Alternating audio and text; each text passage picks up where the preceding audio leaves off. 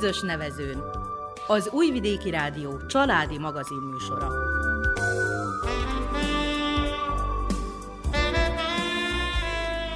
Köszöntjük hallgatóinkat a mikrofonnál Nánás Janikó és Miklós Csongor. A zenét Verica Polyákovics válogatja, a műszaki munkatársunk Rasko Ályics. Mai műsorunkban Kriszbai Hajnalka nyugalmazott tanítónőt mutatjuk be, aki a versetszés környékbeli magyar oktatás és művelődés egyik kulcsfontosságú szereplője. A magyar iskolai tagozatok beszüntetése óta anyanyelvápolást tart a gyerekeknek. Emellett a helyi Petőfi Sándor Kultúr Egyesületben tevékenykedik. Szerinte az ember jellemét a gyökerek, a szülői, nagyszülői példa határozza meg. Szívügye a délbánáti magyarság fennmaradása és munkásságát többször is díjazták. Az Aracs és az Életfadíj után az idén Magyar Ezüst érdemkeresztel is kitüntették. Kriszpai hajnalkával beszélgetünk a közös nevezőn mai adásában. Tartsanak velünk! A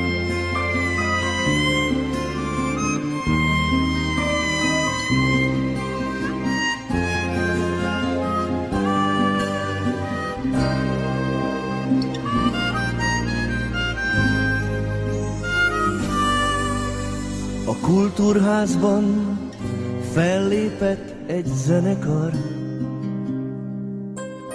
Árat minden hang a falakon át, Csak kívül volt helyünk, sok baj volt velünk, Se pénzünk nem volt még, se öltönyünk.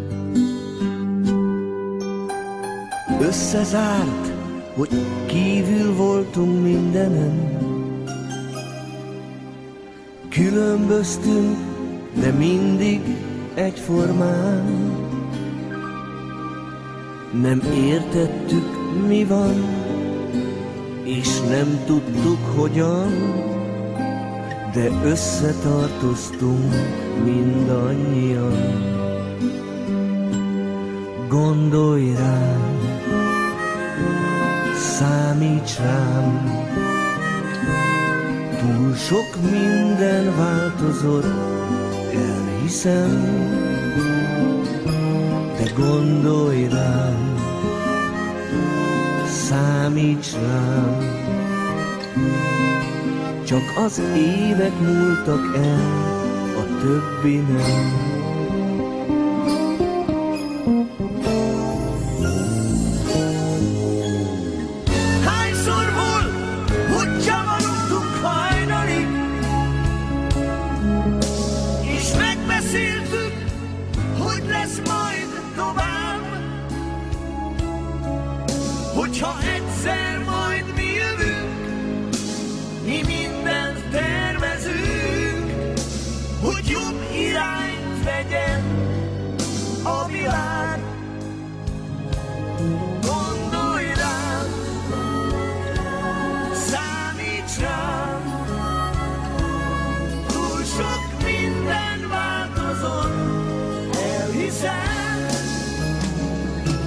Let go.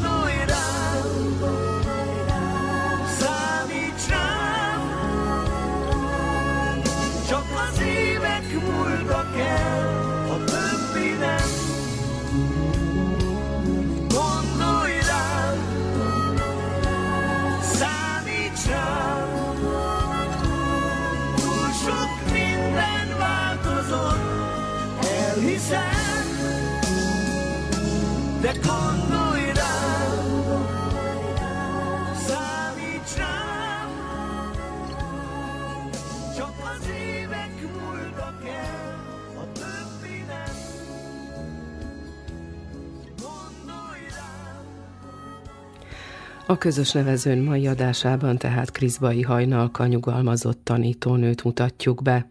Én vajdasági vagyok, mert hogyha át gondoljuk, illetve átlapozzuk az életemet, Nagybecskereken születtem, Becskerek melletti tanyán nőttem föl. Közben gyermekkoromat Magyaritabén töltöttem a nagyszüleimnél, majd középiskolába elkerültem Szabadkára, Szabadka után visszakerültem Becskerekre, és Becskerekről Versecre. 40 éve vagyok Versecen, közben volt egy ilyen ugródeszkám, kikerültem Németországba 10 évre. Úgyhogy ha jól átgondolom, és megkérdezik tőlem, hogy hol érzem magamat otthon, akkor esetleg annyit tudok mondani, hogy Versecen, mert itt töltöttem a legtöbb időmet. De különben mindenhol jól érzem magam. Ha Szabadkára megyek, hazamentem, ha Nagybecskerekre, akkor is hazamentem, itt a B a szívem csücske, de azért Versec mégis az, ahol éltem az életemet. És hogy, hogy a végén Versecen kötött ki? Hát úgy, hogy miután befejeztem a tanítóképzőt, én Nagybecskereknek ösztöndíjasa voltam, munkát kellett volna vállalnom valahol Becskerek környékén, de abba a pillanatban nem adódott munka. Közben már előzőleg megismertem férjemet Jánost, ő magyaritabei születésű, én ott nőttem föl. Édesanyám egyedül nevelt bennünket, nagyon nehezen nevelt bennünket, és én úgy döntöttem, hogy János mellett kötök ki. Abba az évben, amikor befejeztem a tanítóképzőt, összekerültünk Jánossal, ő viszont itt dolgozott Versecen. Így kerültem én Versecre annak idején. Na, hogy nem sokáig voltunk itt, mert itt akkor már kezdődött az a nehéz dolog, hogy én nem tudtam munkát kapni, mert nem volt helyem a tanügybe. Máshol, mindenhol, ahol próbálkoztam, az volt a felelet, hogy nekünk tanító nem kell, nekünk most egy kereskedő kell. Már végül elálltam volna még takarítónőnek is, csak hogy ne üljek otthon, ne unatkozzak de valahogy a tanító nem kellett sehol. Azt mondták, hogy a tanító nem tud más munkát végezni, csak a tanítóit. Pedig Ott... akkor sok volt a gyerek még. Akkor még sok volt a gyerek, igen. Én úgy érzem, ha akkor kaptam volna versecen egy állást, akkor még többet tudtam volna tenni, esetleg azokért a gyerekekért, akik beolvadtak a környezetbe, illetve akik után 90-es években megszűnt a magyar nyelvű oktatás. Tehát pár évnek utána kikerültünk férjemmel Németországba, ott mindenféle munkát végeztem. Kezdve a takarítástól a varrásig, a gyerekeimet megszültem mind a kettőt, férjem reggeltől estig dolgozott. Aki nekem azt mondja, hogy a külföldi munka könnyű, annak én tudok válaszolni. Tehát kint is csak az az ember, aki nagyon szorgalmas, és aki dolgozik reggeltől estig, azt tudja rakásra tenni azt a pénzt. Tehát mi itthon fölépítettük a családi házunkat, és közben mindig az volt a vágyam, hogy haza, haza, haza, haza, ezért építettünk itt Versecen házat. Amikor a fiam megszületett 82-be, kórházból alig kijöttem. Útnak indultam, és hazajöttem. Tehát pici gyerek volt, mikor egy munka adódott Temesvajkócon, a magyar tanítónő szintén szülési szabadságon volt, neki megadatott az a szerencse, hogy elmehetett a gyereke mellé haza, én viszont a gyerekem mellől elvállaltam azt a Temesvajkóci munkát. Hát egy anyának nem kell elmondani, hogy hogyan is zajlottak azok a napok. Tehát elmentem, otthon hagytam a gyerekemet, ledolgoztam a munkámat, szaladtam haza, busszal utaztam, busszal jöttem vissza, nem volt nagyon könnyű. Egyszerűen úgy éreztem, hogy nem bírom tovább csinálni, de valahogy hajtott valami, egy olyan ösztön hajtott, hogy eh, ha nem vállalom el ezt a munkát, nem lesz később a másik. Nem volt segítsége? Édesanyám volt a gyerekekkel. Akkor már volt egy tíz éves lányom, meg ez a kisfiam, aki született, a Béla fiam nem volt könnyű. Ha valaki azt mondja, hogy könnyű volt, nem volt könnyű. Közben a tanítónő visszajött egy év után, egy évig nem dolgoztam, majd ő megszülte a harmadik gyerekét, és én újra elvállaltam azt az ő munkahelyét, azzal, hogy két-három hónap után adódott alkalom az itteni Vukaradzsics általános iskolába, az igazgató úr megkért, hogy vállaljam el azt a munkát is, mivel nem akartam a magyar gyerekeket cserbe hagyni, elvállaltam azt a munkát is, tehát délelőtt tanítottam Vlajkovácon, Temes Vlajkócon, délután itt Versecen. És akkor este hazaértem, akkor még elvégeztem az anyai, apai tennivalókat, tehát nem volt könnyű de valahogy kilábaltunk belőle, édesanyám segítségével, a férjem is nagyon sokat segített. Habár ő is ott volt reggeltől estig a munkahelyén, és valahogy elindultunk az élet rögös útján.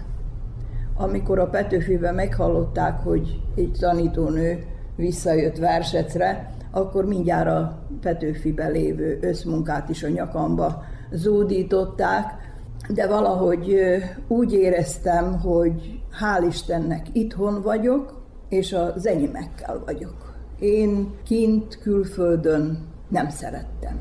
Nem szerettem, mindig egyedül voltam, sokat dolgoztunk, és mindig a munka azon része jutott nekünk, akik vendégmunkások voltunk, amit a németek nem vállaltak. És ez mái napig így van. Kimegyünk idősekre vigyázni, a saját nagymamánkat, édesanyánkat itthon hagyjuk, és kimegyünk külföldre időseket vigyázni. Tehát ők a saját hozzátartozóikat sem gondozzák, hanem nekünk kell.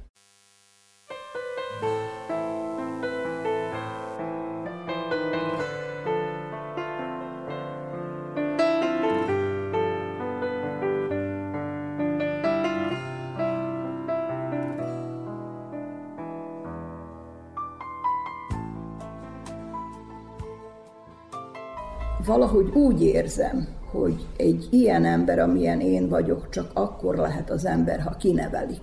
Én a szüleimnek köszönhetem azt, és a sorsnak, hogy egy ilyen ember lettem, amilyen lettem. Tehát egy gyereket nevelni kell. Ott kell lenni mellette, és ha nincs a szülőnek ideje, hogy nevelje, akkor tessék odaadni a nagymama kezébe, még akkor is, ha az kényezteti. Én hálás vagyok a sorsnak, hogy kikerültem Magyaritabére. El kell mondanom azt, hogy Magyaritabé egy református közeg. Én reformátusnak lettem keresztelve, és a reformátusok nemzet megtartóak. Mi mondhatunk, amit akarunk. Hogyha én nekem azt mondja egy plébános úr, hogy én a hittant horvátul tartom, mert van öt horvát gyerekem és három magyar gyerekem, én itt nem mutatok megértést mert tessék elosztani az idejét, és a magyar gyerekkel magyarul tartani hittant, a horvát gyerekkel meg horvátul. Le a kalappal mindenkinek. De évek hosszú során keresztül küzdöttem azért, hogy a hittant, ha két gyereknek is magyarul tessék tartani. Elvittem a gyerekeket táborba, és nem a mi atyánkat mondtuk, hanem az ocsenást este, mert tanítottam őket még imádkozni is, de hát ők a mi atyánkat horvátul mondták. Ezt nem engedhetjük meg magunknak. Nagyon nagy hiba az, hogy összetartás, mindig az összetartás mellett voksolunk, de mit jelent az összetartás? Nem adom a sajátomat. Megtisztelem azt a horvát embert is, azt a szerbet is, azt a románt is, de a magamét nem adom ha két gyerek van, aki megkapta azt az otthoni revelést, hogy megérti a magyar szót, akkor azzal a két gyerekkel magyarul fogok beszélni. Úgyhogy azt mondom, hogy egy gyereket ki kell nevelni. Engemet a szüleim, a környezetem, ahol fölnőttem, ilyenné nevelt. Emberré, aki tudja, hogy hova nyúlnak a gyökerei, és ez a fontos hogy én tudjam, mert ahogy én nem tudom, hogy hova tartozok én most, akkor már annak az embernek nagyon-nagyon nehéz. Kint nőttem föl, becskerek mellett egy tanyán. Édesapám ott volt kertész. Édesanyámmal ott dolgoztak a kertészetbe, ott nőttem föl. A természettel nőttem föl, egy olyan közegbe, ahol németek voltak még annak idején, szerbek és mi magyarok. Mi mindannyian beszéltük mindenkinek a nyelvét. Tehát egy olyan közegben nőttünk föl, ahol tulajdonképpen tiszteletet adtunk a természetnek is, egyetlen egy almát nem dobtunk el félig megrágva, mert megtanítottak bennünket arra, hogy ha a kertészetbe élünk, és ott nagyon sok almafa van, akkor se dobjuk el a félig megrágott almát. Tehát sok mindenre tanítottak bennünket a régi, idősebb emberek. Édesanyám reggeltől estig dolgozott, édesapámmal, nekem meg volt a feladatom a házba. Mire anyukám még hazajöttek, akkorára mit kell csinálni? Hány éves volt? Középiskolát elkezdtem, addig ott éltünk a tanyán. Édesanyám minden nyáron kivitt dolgozni. Nehéz volt a helyzetünk, apukámmal nem éltek egy házasságba, És bizony ki kellett menni dolgozni, nem esett nehezemre a munka, nem esett, de még ma is emlékszek arra, hogy két kapásasszony közrefogott, és a soromat kapálta, hogy nekem a sor végéig meglegyen az, ami kell. Tehát dolgoztunk. Nem azt akarom mondani, hogy ez tett azzá, ami vagyok, hanem ez segített abba, hogy ember legyen belőle.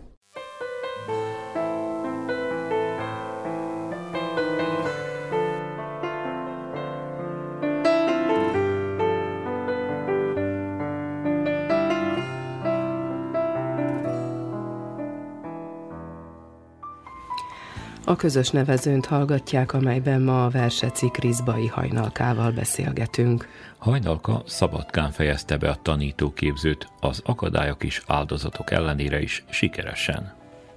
Mikor befejeztem az első gimnáziumot Becskereken, akkor elkezdtem gondolkodni azon, hogy mi leszek én, ha befejezem a gimnáziumot. Tehát a gimnázium nekem nem ad semmilyen képzést, nekem tovább kell lépnem. Édesanyámnak viszont nem volt rá pénze. Tehát olyan irányba gondolkodni, hogy én elkerülök majd Újvidékre, vagy elkerülök Belgrádba, vagy elkerülök Szabadkára tovább tanulni, olyan nem fordult meg a fejembe. Ez lehetetlen volt az én részemre. És akkor kinyílt egy pályázat Nagybecskereken, ahol a nemzeti kisebbségek diákjait ösztöndíjazták, megpályáztam. Én a mai napig nem tudom, engem itt valami vezérelt, és ezt nem tudom megmagyarázni.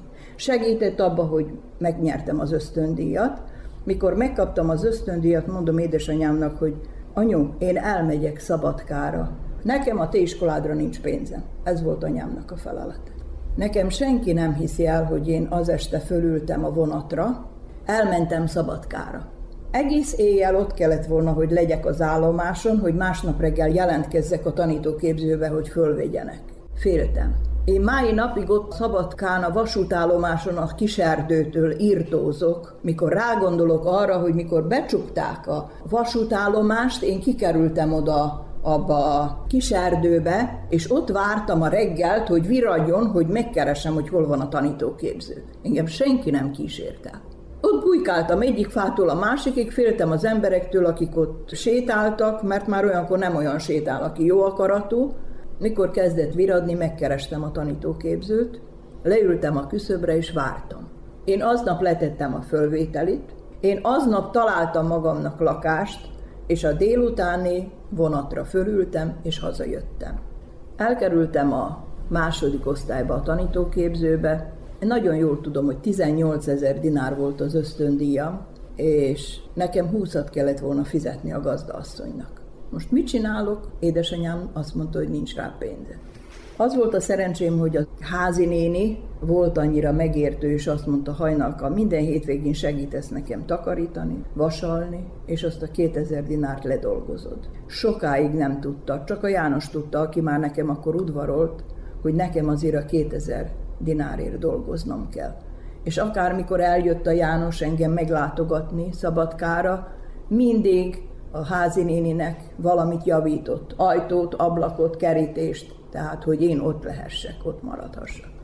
Nehéz volt a tanítóképzős éveim, nehezek voltak.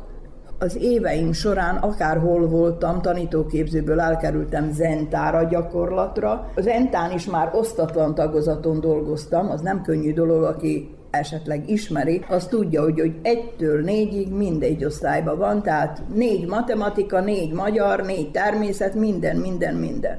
Ez nem könnyű feladat. Na itt is osztatlan tagozatra kerültem, az igazgatóm nagyon szeretett, mert én olyan voltam, hogy nem akartam, hogy a magyar tanítónak a munkáján folt maradjon. Tehát dupla olyan erővel dolgoztam, mint a másik. Soha nem felejtem el, mikor Boszniából jött egy pedagógiai tanácsos, és a sok tanítóból, ami ott volt az iskolában, pont engem választott én ehhez a kolléganőhöz akarok menni. Mondom neki, hogy maga tisztában van azzal, hogy én magyarul tanítok. Nem számít, magyarul tanítasz.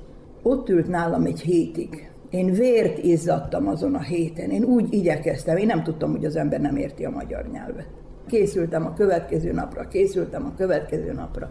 Egy hét után azt mondja nekem, hogy ott volt az igazgatónő, pedagógus, pszichológus, mindenki, leülünk most megbeszélésre. Ha mondom, most kapsz hajnalka fölmondást olyat, hogy nem köszönöd meg. És mikor leültünk, azt mondja, hogy tessék, kolléganő, Mondom neki, hogy én egy hétig beszéltem. Én nagyon szépen arra kérem, hogy most maga mondjon valamit.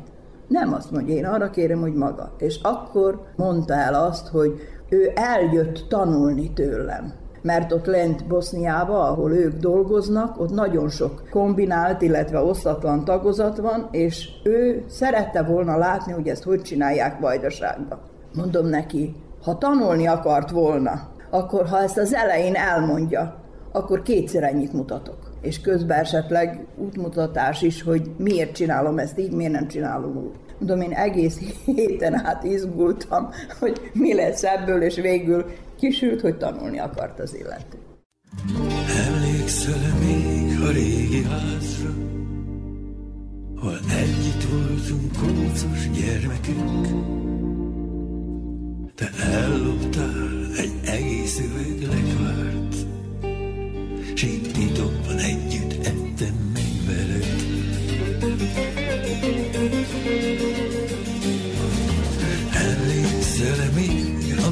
Mi utcánkra? A sarkon volt egy kopott kis mozi, ha egyszer megnéztünk egy szerelmes filmet, és megpróbáltuk eljátszani, hogy háború van, és kigyulladt a házunk, és én a tűzen át szipellek el, és te megesküdtél a lépcsőházban állva, hogy hozzám mindig hűséges leszel. Hová tűntek mond azok az évek, Hová lettek a szép ígéretek? Ha találkoznánk, meg sem ismernél, de néha még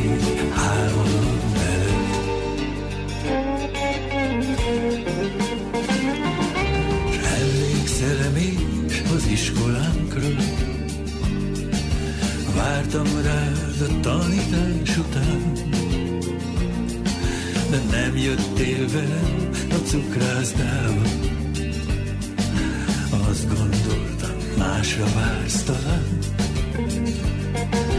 És emlékszel, mikor a világgá mentünk, mert otthon túl nagy volt a fegyelem. Késő éjjel vittek vissza minket, és egész úton fogtad a kezem. Hová tűntek mond azok az évek, Hová lettek a szép ígéretek, Ha találkoznánk, meg sem ismernének,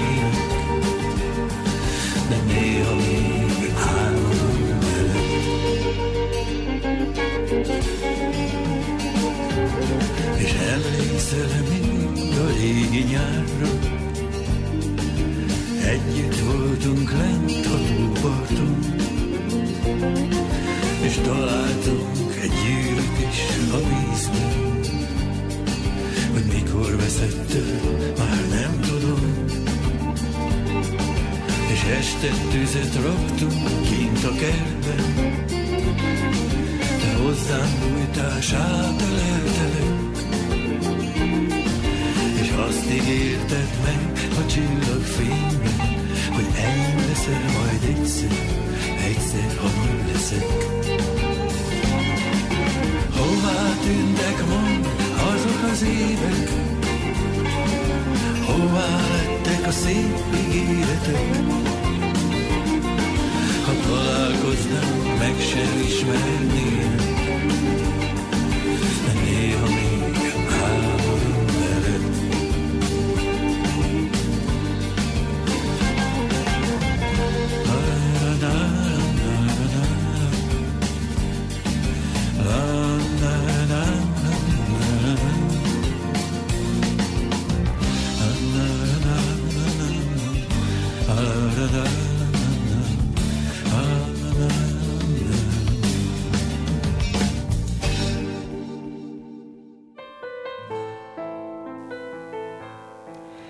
Mint már elhangzott, Versecen még 1992-ben megszűnt a magyar nyelvű oktatás. Kriszbai hajnalka azonban mindent megtett azért, hogy a magyar gyerekek legalább az anyanyelvüket ne felejtsék el. Megszüntették a magyar oktatást, pedig ide járt hozzánk udvarszállás, ide járt hozzánk fejértelep, ide járt hozzánk űrményháza a felső tagozatra, ugye? Itt egy egész tanári kar itt maradt itt még akkor voltak magyarok, tehát tulajdonképpen miért kellett ezt a Miért lépést? kellett? Mert fogyott a gyerekeknek a száma. Tehát, Tehát olyan nagyon lecsökkent a gyerekek száma, hogy egytől négyig nem volt utánpótlás.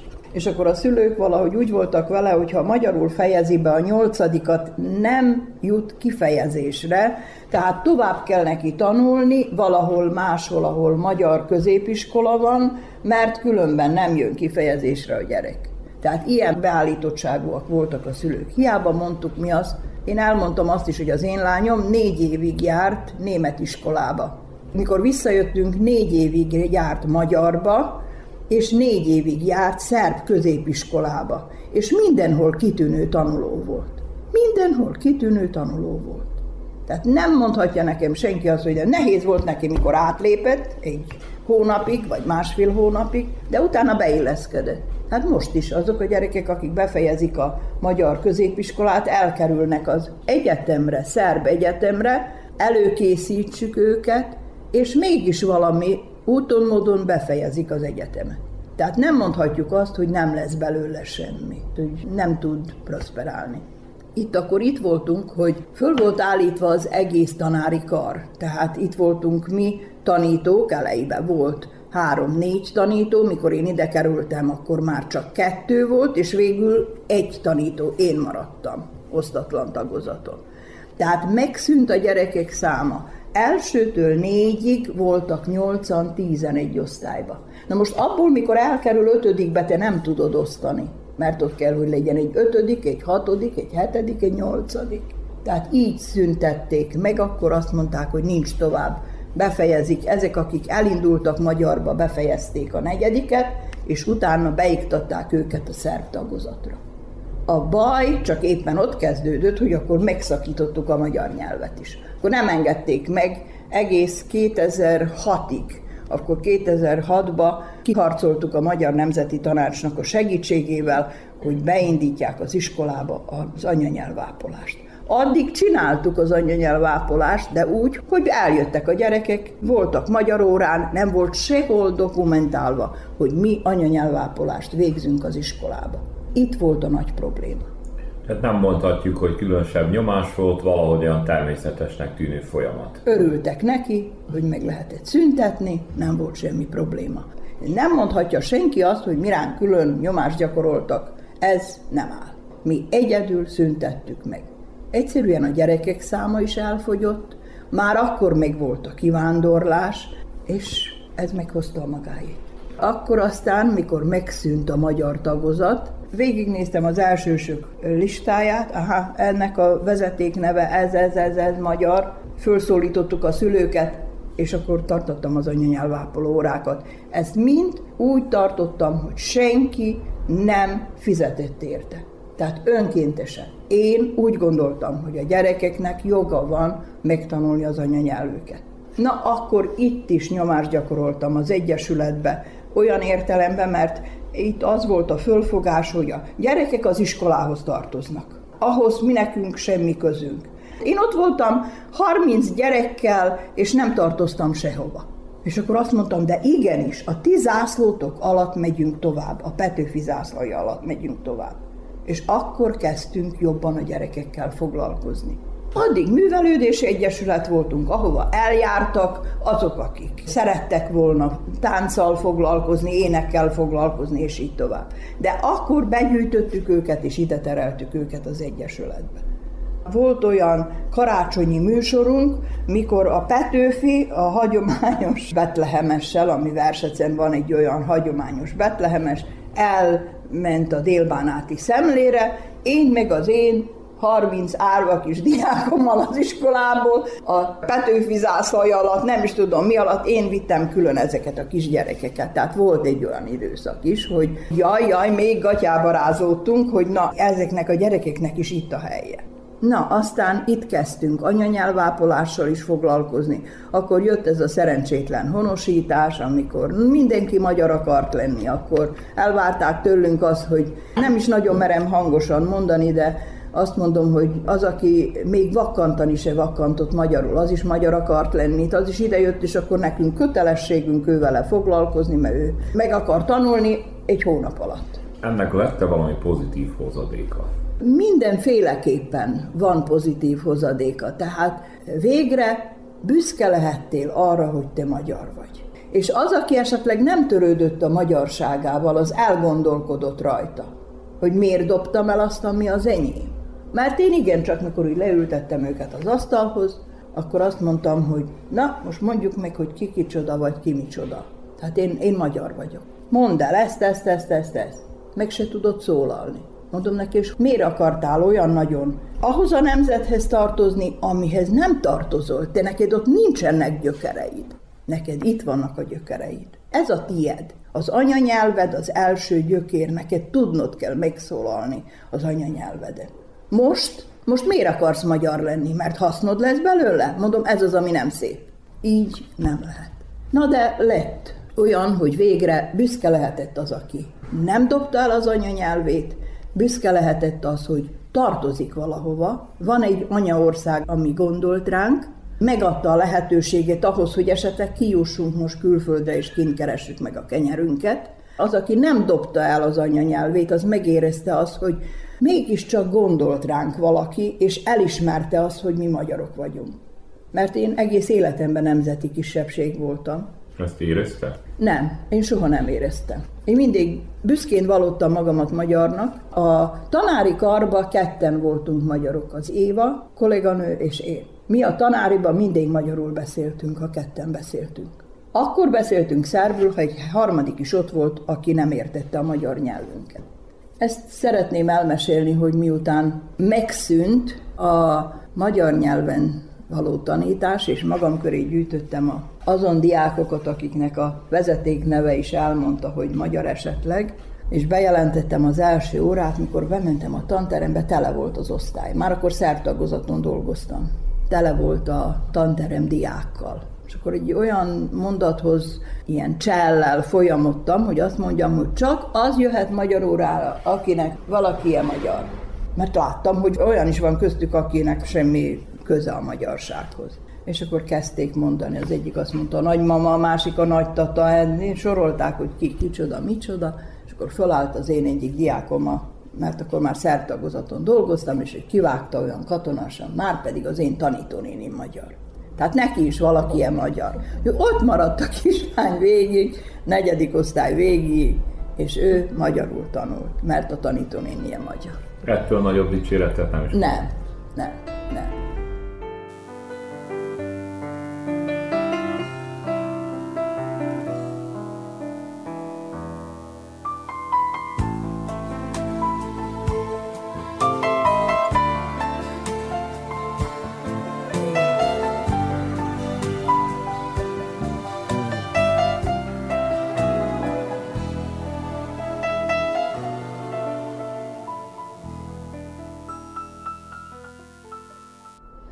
Volt egy ilyen megmozdulás Versecen, körülbelül 25-30 évvel ezelőtt. Összefogtak ezek a különféle szervezetek, a baptista, a szombatista, mit tudom én, a pravoszláv, az egyházak összefogtak, és na majd ők segítenek, az írás tudatlanságot akarták valamennyire enyhíteni. És kiírtak egy ilyen pályázatot, hogy tanítót keresnek, réthelyre kellett volna menni, a cigány gyerekeket kellett volna megtanítani, írástudóvá tenni. Sajnálattal mondom, de senki nem jelentkezett. Nem akarta senki vállalni. Még csak véletlenül se az, hogy ők valakit megtanítsanak írni, olvasni. Végül rám került a választás, hogy én leszek az, aki elvállalja ezt a csoportot, hogy két éven keresztül valamennyire írástudóvá tegye a gyerekeket. Mikor kikerültem léthelyre, egy istálóba vezettek be. Az istálóba semmi nem volt. Föld volt, alól jászlak ki voltak dobva, egy helység volt. És azt mondták, hogy itt kell nekem egy olyan tantermet kialakítani, mindenbe segítenek. Újvidékről jött a nagy segítség. Egy olyan tantermet kialakítani, hogy ezeket a gyerekeket két éven keresztül tanítsam. Hát elszomorodtam a látván, gondoltam legalább megcsinálják ezt az egész munkát nélkülem, és én csak tanítanom kell. Hát nagyon meglepett a gyerekek hozzáállása. Az, hogy ők ezt akarták. És ők úgy ragaszkodtak hozzám, hogy én nekem a könyv kijött a szememen, ők tanulni akarnak, és én jöjjek, és én az ő tanítónéniük leszek. A baptistáktól jött egy lelkésznő velem, ő mindig imádkoztatni akarta őket előtte is, meg utána is, tehát na jó, én elvállaltam azt, hogy legyen, azt csinálják ők is a végig a saját dolgukat. Végül ilyen három-négy hordóra tettünk ilyen fosznikat, amellé álltak, mikor megszámoltam őket, 26-an voltak, de ott voltak a 6 évtől a 26 évig mindenféle korosztály volt. Az mind tanulni akart. Két hónapra rá megjöttek a padok, a székek, a minden. Ők csöngőt szereztek be, csináltak csöngőt, annyira örültek az egésznek. Két évig jártam hozzájuk, a két év alatt azt mondta egy némely közülük, hogy annyira tanítsam meg őket írni, hogyha elkerülnek a katonasághoz, tudjanak hazaírni egy levelet. Én meg töredékesen bevallottam a Jánosnak, hogy csak azért vállaltam el őket, hogy reméltem azt, hogy lesz köztük magyar cigány is. Ha volt köztük kettő, de nem tudott magyarul. Úgyhogy ez volt az egyik olyan dolog. A másik, amit el szerettem volna mondani, közvetlen nyugdíjaztatásom előtt kiírták a pályázatot a Verseci községbe, hogy az év tanítója. Hát én nem akartam soha dicsekedni, de mondjuk magyar tagozaton dolgoztam, tanítottam 20 évig, szertagozaton tanítottam 8 évig. Tehát én egy olyan tanító voltam, aki mögött ott volt 22 diáktábor, aki mögött ott állt a Művelődési Egyesületnek a munkája, aki mögött ott állt az anyanyelvápolás. Egy olyan szerb kolléganő írta meg az életrajzomat szerb nyelven, hogy megállt a bicska levegőbe. És mit gondoltok, mi lett belőle? Nem én kaptam el a ez fáj legjobban. Tehát örülök ennek a három dolognak, az aracsnak, az életfadíjnak és az ezüstkereszt kitüntetésnek örülök, mert kiérdemeltem. De ez az évtanítója, ez annyiból fáj, hogy Versec maga nem ismerte azt, hogy egy nemzeti kisebbségnek adunk most egy kitüntetést, mert talán megérdemli, talán tett valamit a magyarság érdekébe, a szerb tagozaton is megtettem a magamét, ahogy kell, tanítottam a cigány gyerekeknek is, ha megnézzük, tehát mindenféle téren helytáltam. A kolléganő, aki elkapta ezt az elismerést, az csak annyit tudott a papírra tenni, hogy van neki egy diákja, aki matematikából első lett. Na, ezt tette ő az asztalra, és lesöpörte az én 30 éves munkámat. Ez is az élethez tartozik. De hát már ezen, ezen is túlmentünk, úgyhogy nem számít egy papírral több vagy kevesebb, az már nem mond semmit.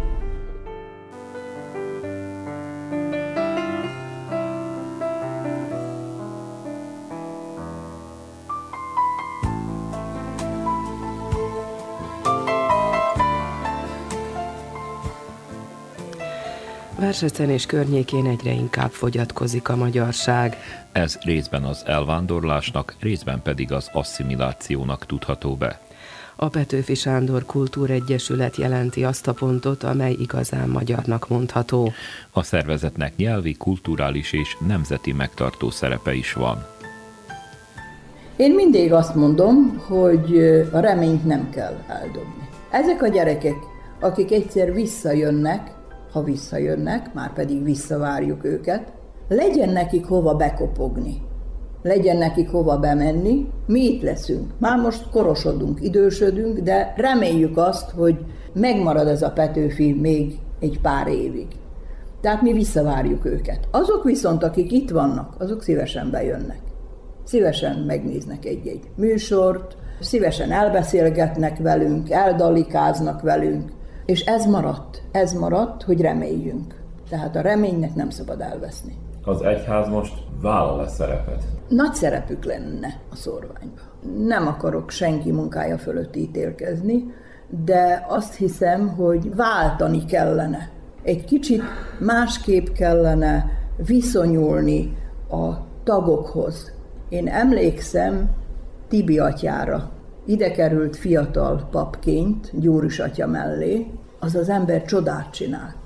Az maga köré gyűjtötte a református gyerekeket is, a pravoszláv gyerekeket is, a horvát gyerekeket is, a magyar gyerekeket is. Az fölment velük fotbalozni, az délután elbeszélgetett velük, elsakkozott velük, eljátszott velük, az az ember csodát csinált. Mikor látta a püspökség, hogy milyen tehetséges fiatal emberről van szó, akkor áthelyezték becskerekre. És így csinálták azt a nagyon nagy hibát, hogy ebből a közösségből, ami így is, úgy is az utolsókat, na nem mondjuk azt, hogy az utolsókat rugdossa, mert azt nem szabad, tehát ahol égetően szükség van egy ilyen emberre, akkor ne ragadjuk ki ebből a közegből, hanem kérjünk tőle tanácsot, ember, hogy csináltad ezt? És a másik is kövesse a példáját. Az az ember csodát csinál. Most is egy fiatal, Alenatya, egy fiatal tisztelendőnk van, azt mondta, hogy ne úgy mondjuk, hogy tisztelendő úr, mert ő nem úr, tehát egy fiatal pap növendékünk van, aki azt a nyájat, amit összeterelt Mihály atya, azt a nyájat ő összetartja, és elvégzi a munkáját az ember. Én számtalanszor hívtam, hogy jöjjön el. Ahogy én példát mutatok az idejövő embereknek, hogy a takarítástól a mosogatásig, a műsorszervezésig, a szereplésig mindent vállalok. Vállaljon el valami munkát itten, legalább akkor, mikor műsorunk van. Mondjon el ő is egy három, négy, öt, tíz mondatot. Akkor azt a feleletet kaptam, hogy ő nem szeret szerepelni. De én ezt nem így fognám föl. Én ezt úgy fognám föl, hogy példával mutatja azt, hogy igenis ezt csinálni kell meg kell szólalni, el kell mondani egy verset, el kell énekelni egy éneket. Mit tudom, én nem kérte őtőle senki, hogy ő legyen pojáca és szerepeljen, nem ezt kértem tőle, hanem esetleg a műsorba részt venni. Az, aki végignézi a műsort, azt mondja, nézd, ha ott van a tisztelendő, akkor én is ott lehetek. Én is elmegyek, én is csinálom. Tehát egy picit itt a szorványban mások a szerepek, és más kell legyen a hozzáállás. Más. Egész más kell a hozzáállás, hogy legyen. Egy ilyen helyre, mint amilyen Versec, vagy legyen bármelyik város vagy falucska itt délen, sokkal többet és sokkal jobban oda kellene figyelni. Lehozni egy jó műsort, lehozni egy zenés estet, egy mit tudom én, egy találkozót, megszervezni egy tábort itt lent, lehozni azokat a beszélő gyerekeket ide, és beiktatni a mi gyerekeink közé. Így tanulnak. Ez az, ami mentené az itteni magyarságot. Nem az, hogy Szabadka átmegy a határon, és ő magyar közegben van. Át is kell menni, tehát föl kell töltődni, de viszont gondolni kell azokra a déliekre, akik 250 kilométerre vannak, akik esetleg átlépnek Romániába, és ott hallják a román szót. Az utóbbi időben nem mondom, hogy nem, a Magyar Nemzeti Tanács, a Művelődési Szövetség, a VMS is kicsit-kicsit, kell nektek segítség, milyen segítség kell, hogy kell. Na most nekünk olyan segítség kellene, hogy leküldünk egy tanítónénit, leküldünk egy óvónénit, leküldünk egy ember, aki itt foglalkozik az emberekkel. Nem, nem mindent én csináljak, én vezetem az óvodásokat, én énekelek a csoporttal, én mindenhol ott kell, hogy legyek, ez nekem nagyon sok. Na most egy két éve működik nálunk a Ringató program a Nemzeti Tanácson keresztül. Ez a Ringató program nagyon segíti az én munkámat is. Tehát nem mondom, hogy nagyon sok gyerek van, de az óvónéni újvidékről jön. Kérdezem, miért kell, hogy újvidékről jöjjön az óvónéni, és végigjárja egész délbánátot, ő bírja csinálni. Ki kellene képezni egy délbánáti magyar óvónénit Hertelendi falván is van. Ha nincs neki autója, adjunk neki egy autót, és járja végig a délbánáti településeket hetente egyszer legalább. Ez is menteni a magyarságot. Az újvidéki óvónéni végig megy megáll Becskereken, űrményházán, eljön versetre. Mire ide elér szegény akkorára, sajnálom, higgyétek meg, hogy sajnálom, de nekünk nagyon sokat segít. Alig várják a gyerekek, mikor jön az újvidéki óvónéni. Játszik a gyerekekkel, ez menti a magyarságot mikor látják a gyerekek, hogy magyarul énekel, magyarul beszél, magyarul, csak magyarul, akkor megyünk a magyar házba, itt kapják meg azt a, hogy mondjam, azt morzsányit, mert ez morzsányi. Na most, hogyha a szülőket elemezzük, az is egy nagy hátrány, hogy vegyes házasság, és akkor mindenki tartja a maga igazát. A szerb apuka vagy anyuka azt mondja, hogy már pedig szerb lesz a gyerek, a magyar meg úgy gondolja, hogy áh, kevesebb vele a problémám, legyen szerb, én is tudok szerbül. Na, és itt van a nagy probléma.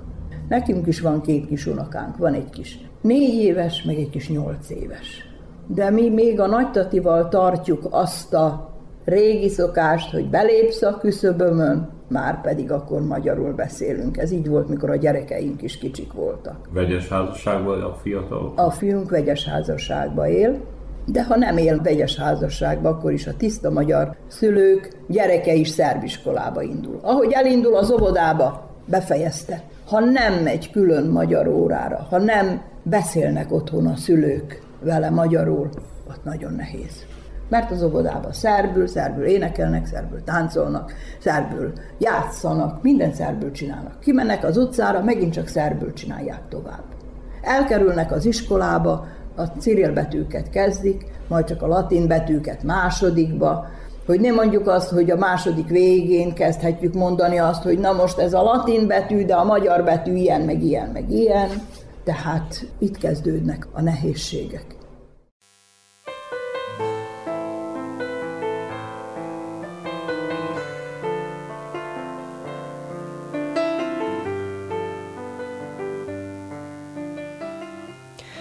Kriszbai hajnalkának életútja során a saját ereje mellett a férje volt a legfontosabb támasza. János a férjem, azt tudni kell, hogy Magyar Bén minden rendes ember János. Így mondták annak idején. Én nem tudom, hogy el tudtam volna végezni mindezt, ha nem lett volna mellette. Ő is egy ugyanolyan fölfogású ember, mint én. Hogy ez a mi kötelességünk. Ebbe az iskolába iratkoztunk, ezt kell tovább csinálnunk, ha kell az életünk végéig. Ha bármit kellett véghez vinni, mindig ott voltunk egymás mellett. Tehát ő nekem a jobb kezem volt mindenféle szempontból. Én ebbe az egyesületben öt elnöknek voltam titkára, meg ma is az vagyok, az egyesület titkára. Többek között ő is volt elnök két évig, és amikor ő volt elnök, úgy érzem, hogy akkor volt nekem a legkönnyebb munkám, mert én tudom minden gondolatát, és ő, tudja az enyémet. Én csak elgondolok valamit, ő már azt véghez viszi. Így volt. Mikor kint Fehértelepen megszerveztük a 22 anyanyelvápoló délbánáti tábort, akkor ő volt a tábornak azon embere, aki éjjel rendre vigyázott, aki mire fölébredtek a gyerekek, meghozta a reggelit versetről, aki ügyeletes volt, hogyha valamelyik gyerek megsérül, behozza versecre, aki megjavított bármi a táborba, tönkrement, aki énekelt, aki táncolt, aki söprögetett, tehát ott volt mindig mellettem. És én úgy érzem, hogy nehezebb munkám lett volna, hogyha egyedül lettem volna. Én nekem a János soha nem mondta azt, hogy nem, nekem a János soha nem mondta, hogy ez neked minek, ő nekem soha nem mondta, hogy hagyd ott az egyesületet, hanem azt mondta, hogy igenis, ezt csináljuk végig. Nagyon-nagyon sokat állt mellettem. Honnan mindez az ereje? Nekem olyan az érzésem, hogy annak az embernek a legnehezebb, aki nem tudja, hogy hova nyúlnak a gyökerei. Tehát, mint ahogy mondtam a legelején, hogy én vajdaságinak érzem magamat, mert mindenhol megjelentem. Én szerbül tudok annyira hogy szerb tagozaton dolgoztam. és a szerb nyelvet elsajátítottam szinte maximálisan. De én nem vagyok otthon szerb közegbe. Az én otthonom a magyar, és ott tudom, hogy hova tartozok. Hogy öregapám magyar volt, hogy annak az öregapja magyar volt, hogy édesapám magyar volt, hogy édesanyám magyar volt. Tehát én a magamét nem adom, tisztelem és becsülöm másét, de én magyar vagyok. Mikoriba az én fiam elindult iskolába, akkor már itt nem volt magyar tagozat, tehát szerbe indult.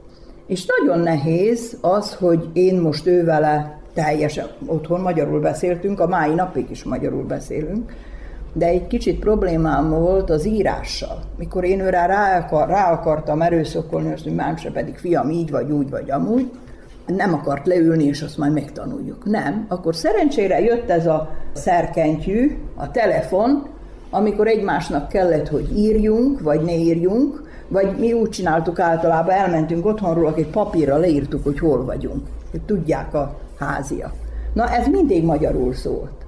Egy kis olyan háttérrel, hogy olvasd el magyarul.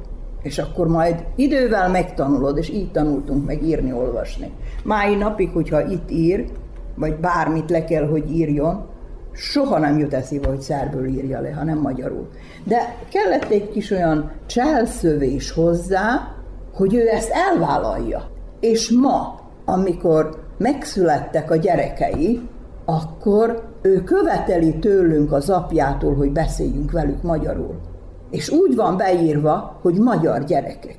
Ott nem úgy van beírva, hogy szerb gyerekek.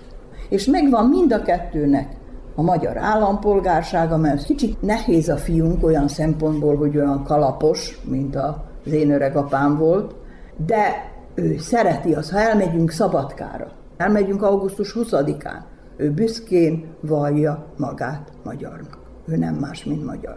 Pedig ő nem, nem részesült mondjuk olyan nevelésben, mint én, meg a férjem.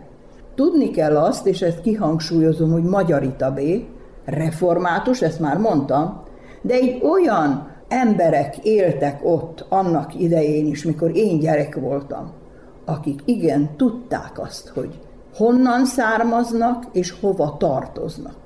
Én ott hallottam az első népdalt, én ott hallottam az első mesét, én ott hallottam az emberek összeültek iszogatni, és beszéltek egymással, ott hallottam a gyönyörű szép magyar ízes szót. Tehát tudni kell az embernek, hogy hova tartozik. Volt már olyan az ismerettségünk körében, ahol mind a két szülőpár magyar, és ők szárből beszélnek. Mondom, te azt hiszed, hogy most nagy valamit csináltál? Azt hiszed, hogy a szerb közegbe otthon vagy? Nem vagy otthon. Te azt hiszed, hogy a szerb történelmet, a szerb gyökereket tudod? Nem tudod. Mert ahogy oda levezetnek a szerb gyökerekhez, te nem vagy otthon. És akármennyire fájó mondjuk egy magyar múlt, de az a tied. És ami a tied, egy édesanyja mindig megbocsájt a gyerekének. Ami a tied, azt el tudod fogadni még akkor is, ha nem jó.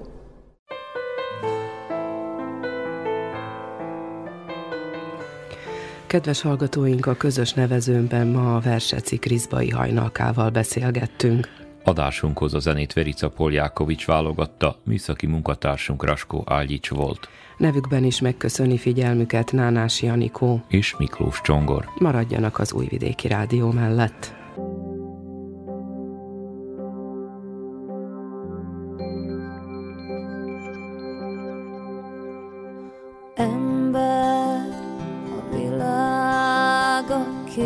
kezettől sír. Egyikkel a kerted ásod, másikon a. A másik, tudod, bőven várhat rá. Építsd a kertet hát tovább. közben a mindent jól vigyázd. Vigyázz a madárra, ha kerted berepül, őrizd meg a csendet, s el sem menekül. Bajban a világ, ha egyszer újra messze száll. Vigyázz a madárra, ha váladra repül, amerre az élet arra menekül. Bajban a világ,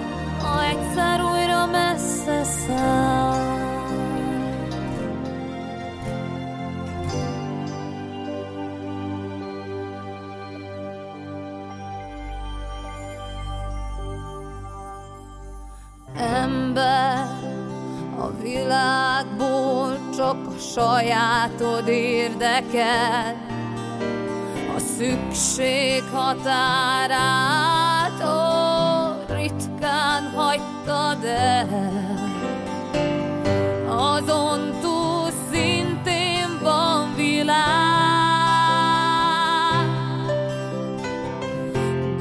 Gondolhatod, ott gondolnak rá, s értik, a mindent jól vigyáz. Vigyázz a madárra, ha kertedbe repül, őrizd meg a csendet, el sem menekül. Bajban a világ, ha egyszer újra messze száll. Vigyázz a madárra, ha váladra repül, amerre az élet arra menekül, bajban a